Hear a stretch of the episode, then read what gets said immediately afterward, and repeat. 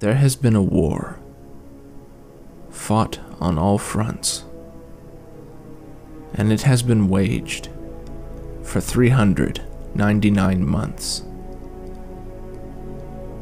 The enemy has been manipulative and cunning, and at his call, his minions come running.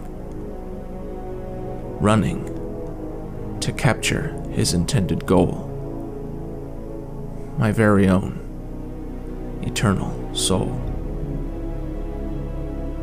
I myself fought the good fight, slaying what foes I could in my sight.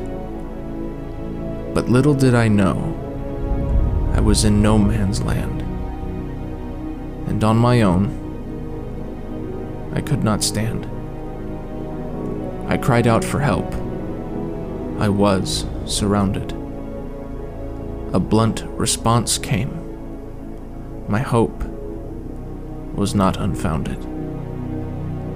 The enemy retreats for re strategization. My Savior rewards me with a letter of recommendation. The war is not over, but I know where I stand. My Lord's will is to be my command.